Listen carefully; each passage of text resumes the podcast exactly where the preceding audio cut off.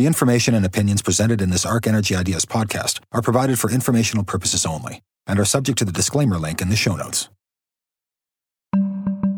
This is the Arc Energy Ideas podcast with Peter Tertzakian and Jackie Forrest, exploring trends that influence the energy business.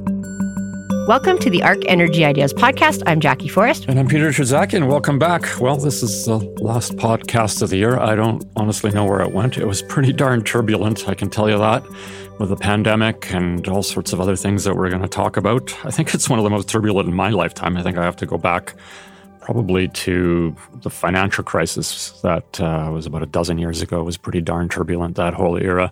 And then before that, I'd have to go back to the 70s, I think. Right. Well, and did you have a pandemic, right? Like, Not only did it affect your business life, but it affected everyone's personal lives so drastically, yeah, right? Very, very personal. It's been a tough year, and it's going to continue to be tough in some senses, but we're going to talk about that. We're going to talk about what a lot of other people do at this time of year, which is sort of look back over 2020 and get some reflections and maybe a little bit of looking into 2021, although I think we'll leave that part of it till January. Yeah, there's just too much to talk about looking back. There is too much to talk about. So the format of this is we're going to look back at the different news stories that were quite impactful or important throughout the year, visiting each month. But before we do that, let's look at some of the indicators. People like to do that, looking at where they started at the beginning of the year till where they are here in December. And the first thing to look at is the overall markets. Amazing considering the type of year we've had and how many businesses have had their cash flows just drastically dropped. Now, some businesses have done better, but we have these overall indexes like the Dow Jones and the TSX, which are not that far off where they were at the beginning of the year. Now, they all went through a big valley, but many of them have recovered. And we have things like IT-heavy indexes like the NASDAQ that are actually up quite a bit for the year, and Tesla, which is up a phenomenal amount, up around almost 600% from the beginning of the year. Yeah, I mean, considering it's a pandemic and the impact it's had on the global economies, it's quite remarkable that both the Dow Jones, the S&P, TSX, these are the broad industrial indices, have recovered and are actually ahead of where they were back in January. The Dow's up almost 5% from where it was a year ago. But the NASDAQ, as you say, this really was a year about a tech story. It's up 37% at time of recording here relative to January. And that is indicative of how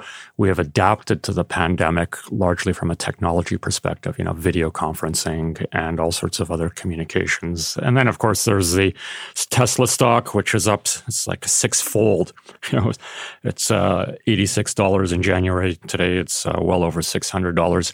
So it's a remarkable story of transition. Many would argue that Tesla is not just an automotive company. I would argue the same. It's information technology, it's solar panels, batteries, you name it. It's really quite remarkable how the markets have behaved, and we'll see how it heads into the new year. But then there's the commodities. Right. Now, the commodities are up from the depths of April and May of 2020, but still relative to where they were at the beginning of the year. Things like crude oil price is still around 20% down. Equities associated with oil and gas, like major oil and gas producers, are still down in the range of 20 or 30%. Gas prices had some strength recently in the last week or two because of all the warm weather and concerns that that's going to continue. Yeah. We've actually seen a bit of a fall in gas prices where they were expected to be quite high this winter. Yeah, I mean, the Henry Hub natural gas price was over $3, 6 weeks ago. Yeah, like even for the full year on the futures, it was at that level, and now it's fallen back quite a bit. So we'll see what happens with the weather. That's always the risk in predicting gas prices is the weather. It's still up on the year. I mean, Henry Hub is up 20%. Yes, yeah. 250-ish. AECO. The nice thing is that the Canadian gas price is actually, the differentials are fairly narrow. Yes. And relative to what we've experienced, like from 2017, 18, we had some really difficult years. The prices are much more stable for gas producers in Western Canada. One of the things to watch is our currency. In fact, watch the U.S. currency. The dollar has been depreciating relative to other currencies in the world, including Canadian. At the beginning of the year, it was 77 cents. We're well over 78 cents now. And that's after a dip over the course of the middle of the year. So strengthening dollar, not so good for exporters. Pretty good if you're a vacationer, but there's not a lot of that going on right now. No, maybe it'll help us out next year, let's hope. Yeah, and if you're an investor in Bitcoin, well, I don't pretend to understand that. It's up 150% over the course of the year, breaking through almost $20,000, whereas back in January it was $7,500. So yeah, Bitcoin is hot again. I think it is important to watch in the new year in terms of the banking industry being disrupted like so many other industries, whether it's retail or whether it's entertainment, I mean, media. It's just every industry is being disrupted by technology. And energy is no exception either. So we'll come more to that. But let's, take us back to January. January, different world. When we came out in January and talked about the future of the year, we obviously got it completely wrong. We were talking about the geopolitical tension. Won't make that mistake again. I went and looked at our write-up that was, what to think about for the new year. And the last line was, one thing that looks pretty certain is that this upcoming year, 2020, will be better than 2019. So I guess we got that one wrong. Okay. But we did have some concerns around oil supply. We had the assassination of General Soleimani in Iran on January 3rd. And that had come after, remember the fall of 2019, we had that major Abqaiq facility bombing in Saudi Arabia get bombed, and that took out over 5 million barrels a day of supply. So we were concerned about geopolitics and what that might do. Now, it didn't really move oil price at all because the world has this philosophy and market psychology that there's abundant supply out there and they're less concerned about these kind of things. But that was a real concern back in January. It was the geopolitics of oil seemingly was back. Closer to home, we had the Trump impeachment trial, began on the 20th of January. That was the actual trial after months of leading up to that. It just seems almost trivial compared to all the events that have transpired politically in the United States over the course of the year. But yeah, I just sort of lost perspective of time. That was actually almost exactly a year ago. Right. And then also very important is the World Health Organization is notified of the novel coronavirus. Yeah, of course. The first words of coronavirus started coming out in January. It's being noted in China and Wuhan, and then it started to move on. But the other economic news was the Brexit in January 31st. That was when the United Kingdom exited the European Economic Union, and that was quite a momentous occasion back then. Yeah, it was on the front page. It's been a footnote since then. But I did notice recently, because there is some concern about getting this trade deal with the EU hammered out by the end of the year, it's back in the newspapers again. Back. Hasn't some of these things just seem to drag on forever. And the other big news in Canada at that time was these national pipeline and rail protests. I had to go relook. Was that really just in 2020? But that was a big deal, right? It originated with the opposition and support for the hereditary chiefs of the Wet'suwet'en people in British Columbia. And remember, they had those blockades of the rail lines across Canada. We had our whole rail system shut down for weeks. Wow. Yeah, I remember that. And I could barely remember that was in January because, of course, the pandemic took over and really started to accelerate in the news flow in February. And that was after Trump was actually acquitted by the Senate on February 5th. And then the coronavirus starts spreading to Iran, to Italy. The world starts getting really nervous. I think we were starting to think about canceling business trips at that point. I know I did, thinking that, we better let this thing play out. Yeah, I think I was still on a business trip in February, and I still think there was really no recognition. Maybe, Peter, you had a bit more, but that this was really going to spread. And it's funny now when I look back on it, I mean, it did shut down all of China. As it started to spread to other countries, a bit of denial that it was going to affect them to the same extent. I think we'll have to go listen back, but I think in February we did say, this is something to watch. We did. We actually, I went and looked. We did write up a write-up even about the coronavirus and how it was starting to impact oil and gas prices, and that, say, if it got worse, it could really cause lower prices. Well, the other big thing in February was the acceleration of net zero discussions amongst the big multinationals led by BP. Yes, and then you saw others like Shell have various times. I think Shell's was a little bit later in April. But yeah, we've definitely had a real step up in the level of commitment. And even in the midst of the darkest days of the coronavirus, back then in May, April, we had big companies sign up for even more ambitious targets at a time of great uncertainty. Yeah. And of course, BP later on. Well, we'll talk about that when we get to some of the later months. But in March, Italy became the first country to implement a nationwide lockdown. There was all these images of hospitals around the world being cramped, people on stretchers in the hallways and images of death and so on. It was really quite concerning. And that's when the lockdowns came rather abruptly, even here in Canada, Alberta. And the big news of the day was Zoom and video conferencing, and that became the new medium for interacting with each other. Yeah, and not only for work, but with friends and families. And I was just telling you, I went to an online charity event that was really well done, so it's really impacted every part of our lives. Oh, I think it's a part of our lives now. The whole notion of virtualization is really with us, where we virtualize ourselves and meet digitally versus in person. It's here today, and I think it's here to stay. To what extent, we'll talk about in a few minutes as we think about what it's going to do to mobility. But the important thing in March was that the World Health Organization finally announced that it was a full-blown pandemic, not just a localized epidemic, and that happened on March 11th. And the first wave was then raging around the world, and all of a sudden, mobility was curtailed. We were asked to stay home. And I remember on odd occasion having to go for groceries, and the roads and the highways were just completely empty. Yeah, and everything got canceled. You know, it's just day after day of things you thought would never get canceled, like major professional sports and things like that. Mm-hmm. So yeah, a lot of change very quickly. But people were really resilient. Like you say, they figured out the video conferencing. They figured out how to work differently. Mm-hmm. So that part, I think, surprised a lot of people how quickly they could change their lives. And the market reacted. This is when the Dow Jones Industrial Average is one stock benchmark fell 3,000 points, the worst since 1987, amongst the fears of what this is going to do to the world's economy. The low point for that market was Monday, March 23rd, when the Dow fell to 18,591, and today it is over 30,000. So you can see this is a massive recovery. And the wild swings, not only in equities, but commodities. We'll come to that in a minute in April. But the whole thing was this whole global immobility, because it was really nothing like we had ever seen, certainly in my lifetime, where you would see people just stopping. Actually, the only other time I've seen global immobility was vague recollections, the 1973 oil price shocks, where there was action, and the oil embargo, and there was gasoline shortages. And there are images from the 70s where the freeways and highways are just empty because there was no fuel. But this was big. Every major city, the indicators of traffic congestion were down by 80%. There was no such thing as traffic congestion back then.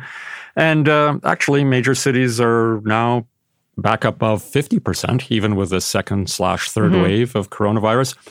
Cities like Beijing are actually even more congested now. Actually, I just looked yesterday. They're actually more congested now than they were pre-pandemic. Yeah. I mean, they really got it under control. Their economies are back to where they were, but we haven't in the West. No, in many but I think this is an indication of where we may be headed in 2021. But let's put that on pause in terms of mobility and behavioral change and so on and so forth, because the rebound has been quite remarkable in places where the coronavirus has seemingly been tamed.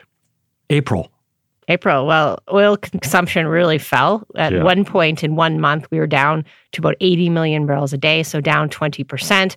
And that created all sorts of problems in the supply chain because the refineries stopped processing as much crude, and that kind of backed up into the oil fields, and we saw these shut-ins in North America and throughout the world, and in the OPEC countries as well, where they chose to make voluntary cuts. But many parts of the world, they made economic cuts because they just literally could not make enough money producing their oil at the types of prices we were seeing at that time. Yeah. It wasn't only traffic congestion that was down, air mobility. I mean, basically flights just shut down as country after country shut their borders. Very few flights were flying. The transportation security, the security gates in the United States, the metal detectors, they publish their stats on a daily basis. And basically, air travel was down by 90%. Back in March. Today, what is it? It's down about 60%. Yeah, it's down about 60%. But again, we'll see what happens when we get some sense of normalcy going forward. Well, that's a good question. There was an Wall Street Journal article out last week that said COVID could cut business travel by 36% permanently. So the big discussion around this travel is, will this come back even when we have the vaccine and people have the mobility? Are they going to change their lifestyles after spending a year in a different way of living? Mm-hmm. It's interesting. I sort of reflect back 10 years ago. I had this debate at a conference with a fellow from Boeing. And 10 years ago, I wrote about this notion of virtualization. That time, Skype was the big thing, and whether or not Skype would reduce business travel. I wrote about it actually in my second book, End of Energy Obesity, the virtualization and whether it would cut into business meetings and things like that. And the Boeing fellow disagreed with me, of course, because he makes airplanes. But his argument was that through Skype and virtualization, that you would actually meet more people and have greater desire than, therefore, to go meet them in person.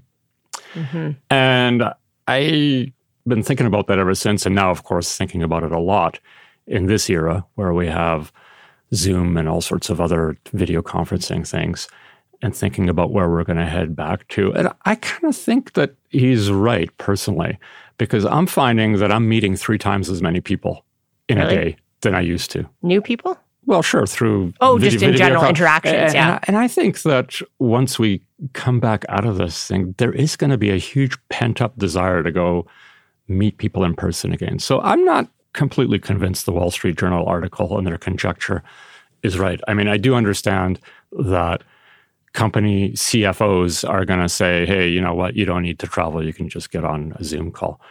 But if you're on 3 times as many Zoom calls, meeting 3 times as many people, I think there's going to be an impetus to want to go and meet at least 2 out of 3 of them. Mm-hmm. You know, it's interesting. One of the theories is that internal travel can really be cut, like training and all those sorts of things, which does represent a fair amount. True. Yeah. But, you know, sales trips, probably if you want to get business done, you need to know the people and have a relationship. You might still see some of that. Right. I think the big question for me is these conferences. That is a place where people do meet a lot of new people. Because the one thing I'll say with Zoom is you do interact with a lot of people, but you don't meet as many new people. Imagine a conference, how many people that you connect with that you wouldn't have met otherwise. And so I have a feeling the conferences will come back, maybe not as many as we had before, but I think the Zoom doesn't replace the conference. I think there's a lot of, Zoom does not replace the conference and the dinner and the socializing afterward.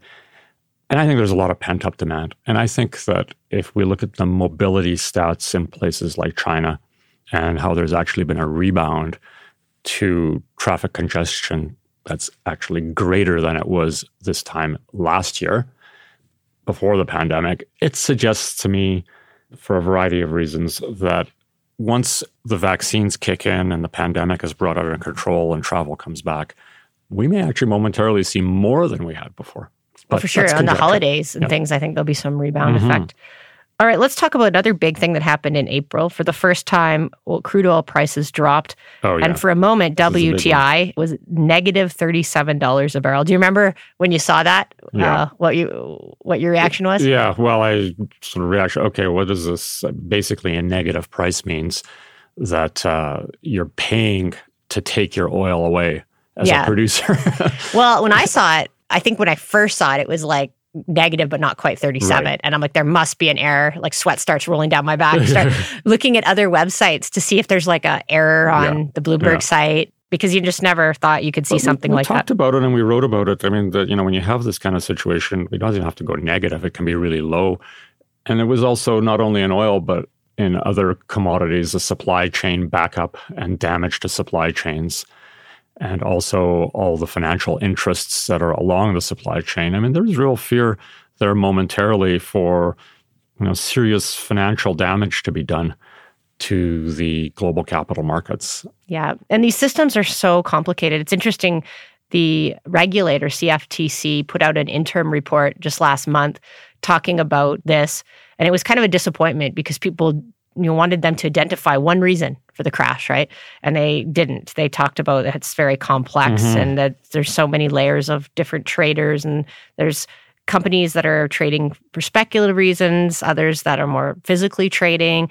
There's physical constraints. It's just a very complex system. So it doesn't surprise me you don't find one smoking gun that was behind something like this. I think there is going to be more work done on that to better understand what happened. Yeah. Anyway, I mean, we didn't thankfully see any sort of collapse in any of the supply chains, but it was a scary time. I think April was a scary time, and I think May was a scary time too, but it was an unsettling month with the George Floyd killing, Black Lives Matter protests around the world. I mean, I think it just, for me, was just a real period of anxiety and unsettling times all around. And I think that with respect to Black Lives Matter and the social side of things, really amplified in my mind that the social issues are going to become much more of a factor when we think about energy going forward, about any issue. Yeah, and every company has to think a little beyond profit. And that message had been coming out from institutional investors before, but I think it highlighted the risks associated with not thinking about the broader social good. Well, the broader social good, the diversity issues and so on. It's, you know, however it makes you feel, I think the reality is that these are now factors that are going to have a lot more influence in big decision-making, whether the decision-making is investment or even what kind of infrastructure we develop. You're already seeing an increasing interest by institutional investors in diversity. There was already a lot of interest in gender diversity, but I think that's even amped up more, as well as the concerns around minorities and starting to measure that. And I've seen a change just even in the last few months in terms of more being written and more concerns being raised around those issues. Yeah. In May, though, by the end of May and into early June, we started to get a sense that the restrictions were going to be eased. There was some feeling of hope as we entered into the summer. Oil prices crossed over $40 for the first time since the pandemic. Actually, that was in June. Yeah, things started to get better. The summer approached. Big difference for some of those restrictions to be released. And I think what we're seeing now in society is people don't want to go back to that, even though the numbers are getting worse and worse, because that was such a difficult period for everyone. It was a difficult period. And pretty much every social event, inside or outside of any size, was canceled. And our own Calgary Stampede was canceled for the first time in over 100 years. And we'll see if we'll be back in 2021. Hopefully, we will be vaccinated to the point where we will be able to have a stampede. But I don't know. I think 2021, it's going to be a gradual recovery in terms of these sorts of functions. Yeah, I really hope there is one, but I can definitely see a scenario where not enough people are vaccinated. I mean, you can't get big groups of people out until there's a lot of vaccination, I would think. No, so. And then you've got to ease travel restrictions. People have to get their mindset back into travel. And it's going to be a while. It's going to be a while, I think, before we see normalcy in all these big types of social/cultural events. Well, let's move on to August. Okay.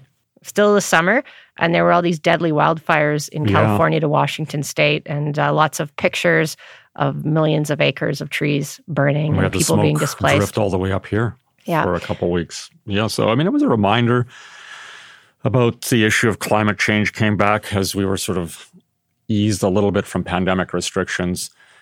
The narrative did shift much more towards net zero, and that whole dialogue again started to ramp up. The clean fuel standard, which we've discussed extensively in the past, starts ramping up again.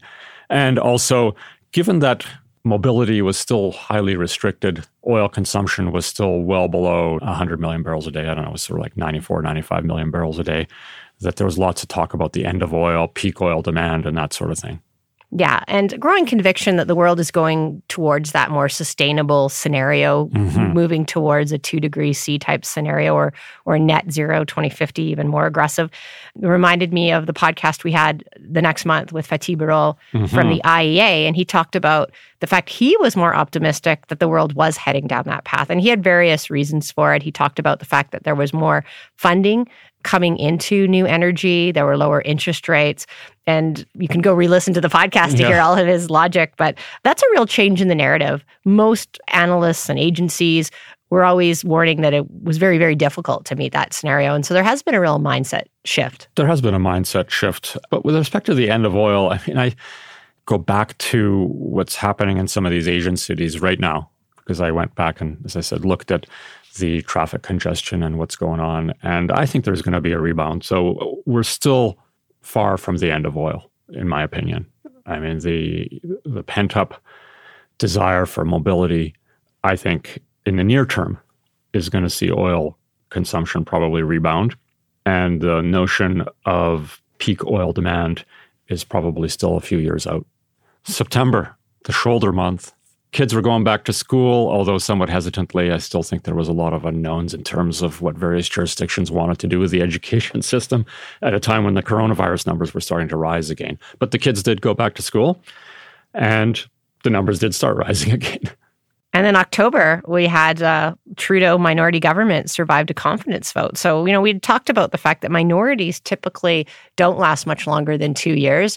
And there's usually some sort of confidence vote. And this was the first test of the Trudeau minority, but they did survive it. And they had the support of the NDP to enable them to survive that. We'll see what happens in the new year, but still a minority government. The interesting thing is the NDP or the Bloc could continue. I think probably more the NDP will continue to support them, depending on the policy. If they do, they could stay in for a long time. As we just saw in BC, they had a minority government that had a lot of longevity. Do you think we're going to have an election this spring, Peter? I don't think so. But, you know, I've stopped trying to predict politics. I think it's even more difficult than trying to predict the price of commodities. So I don't know. But my gut feel tells me now. I think there's a lot of uncertainty still to come this spring. And when there's uncertainty, I don't think that people want to deviate too far off the stability that there is in place. Mm-hmm. Well, and I think the other thing that would be going on is hopefully we would be having vaccines rolling out through Canada. Yeah. And not sure that would be the best timing. Yeah, but the big news in October was the Cenovus Energy news that they agreed to acquire the rival producer Husky. Yeah, we had a podcast on October 27th called Consolidation Gains Momentum in Canada's Oil Patch. And we talked about the fact that, you know, the companies really need to find a way to generate more cash flow at these lower commodity prices. And consolidation is a way to free up some cash flow, lower their costs, and become more efficient. Mm-hmm. You know, another thing that happened in the 2020s I noticed in terms of the news flow ramping up was fusion energy. And that was highlighted actually in October with the massed mega amp spherical tokamak fusion reactor being switched on in the UK. Wow, say that twice. Yeah, say that twice, exactly. But, you know, these are amongst the several of fusion experiments that are starting to come to the fore. And I think you're going to hear quite a bit more talk about fusion in the next couple of years. I think it could potentially be a sleeper energy story for the decade. You know, there's so much talk about renewables and, of course, the small modular nuclear reactors, which are fission-based and all the rest. But I don't know. I think, I'm not going to say it's going to be commercialized overnight, but I think you're going to be hearing a lot more about it. I think there's going to be a lot more interesting news to come over the next couple of years. Well, it's been on the cusp for decades. I know you've been following it all along, but it would be a real game changer if we could find a way to make this work. Yeah, I mean, the joke has always been fusion energy is a couple of decades away. You know, it's been like that for many, many decades. But I actually think it's getting closer if you follow the news flow. Okay, well, we'll be looking for updates on that in the new year. All right, November, some big news around pipelines. Obviously, we had the U.S. electing Joe Biden as a president, and here in Canada, that gave us some concerns around the future of the Keystone XL pipeline. But we had some good news on other pipelines, like the regulators approving the final permit for this Enbridge Line 3. And that, in addition to other minor expansions on existing pipelines and a new crude-by-rail facility, you know, we continue to increase the takeaway capacity from Western Canada. So what's the Line 3 is about? 250,000, 300,000. It'll add about 270,000 of incremental capacity. Already, it added more altogether, but some of the Canadian side improvements have already been put into operation. So it's good. When you think about like how much rail we had at our peak, it was around 400,000 barrels a day of rail. So it's basically replacing a lot of the rail that was needed last year when Canada was producing pre-COVID. Yeah. So in November, much like the beginning of the year, there was another assassination in Iran, this time the nuclear scientist Mohsen Fakhrizadeh. And, you know, I think that was quite timed with the Biden election. A lot of people say it was because there isn't a lot of appetite to want to go back into nuclear negotiations by several countries in the world, including Israel. And so we'll see what happens. The Iranian parliament voted to start refining more fuel for weapons. And to me, it seems like getting to any sort of deal to ease the sanctions is now even more distant than it was before. Yeah, it's really hard to say, right? Like what priority this will be. And the Iranian situation isn't the same as it was many years ago when they made that initial deal. It's gotten a lot worse. So that, I would agree, that makes the chances smaller, potentially. So the sanctions will likely prevail, and that'll probably keep bottled up how much oil? It's around 2 million barrels a day that is bottled up and not being produced because of these sanctions. Mm-hmm. So that's really significant. You know, if we add that to the world's supply, that's going to create an even bigger glut than we're already living with. Yeah. Now, the biggest news in November, obviously, was these vaccines. Yeah, that was really the biggest news of the year, potentially. That's maybe the news story of the year. News story of the century. I think, yeah, the vaccines, the Pfizer, the Moderna, there's other ones that are in the pipe that are coming. It's good news that people will start to get vaccinated, especially in care homes, frontline workers, and give people hope in the broader population that we can put the scourge behind us and carry on to a better 2021 than 2020. Let's talk about December. We're just taping this sort of in the early part of December, but OPEC has agreed to make an adjustment to their output. You know, we did miss one of the big news stories of the year, was the price war and the decision in May for OPEC to restrain their production again. Yeah. You know, it continues to be something that makes everyone nervous, because we know now that we're not quite sure we can trust OPEC to manage the market, because they did create the price war at the worst possible time. Now we're seeing some friction in the group and some movement to try to increase their production at a time when the market is still pretty fragile. Yeah, it really is still fragile, but the indicators seem to be positive. The price of oil does seem to want to push a little bit higher, as we've talked about on previous podcasts. So we'll see how it interprets the news as we head into the new year, as it takes stock of how fast we get back to normal, how economic activity potentially starts picking up again in some of the Western countries. I know in places like China, it's picked up fairly dramatically already. And so we'll see if those sorts of dynamics will follow in Europe and North America and other key economies around the world. And that will really dictate the pull on energy, especially oil, and as it relates to mobility. Yeah, and if that demand comes back, a lot of that friction goes away, because suddenly when no one's sitting on so much spare capacity. Well, to wrap up this podcast, it has obviously been quite the year. There are early signposts, as you say, things can get better. The vaccine, the potential for energy demand to come back. And it's been a roller coaster of a year. We really appreciate our listeners hearing our views throughout the year. Yeah, but I'm going to double down. We said 2020 was going to be better than 2019, and I'll say 2021 is going to be better than 2020. Yeah, I think the probability is in your favor. I certainly hope you're right. Yeah, I certainly hope too, but I think that's an opportunity to say to everyone, thank you for listening to our podcasts. Happy holidays. Take care, stay safe with your loved ones, and a very happy new year as we look forward to a better 2021. Yes. I echo that. So thank you, everyone. If you enjoyed this podcast, please rate us on the app that you listen to and tell someone else about us. For more ideas and insights, visit arcenergyinstitute.com.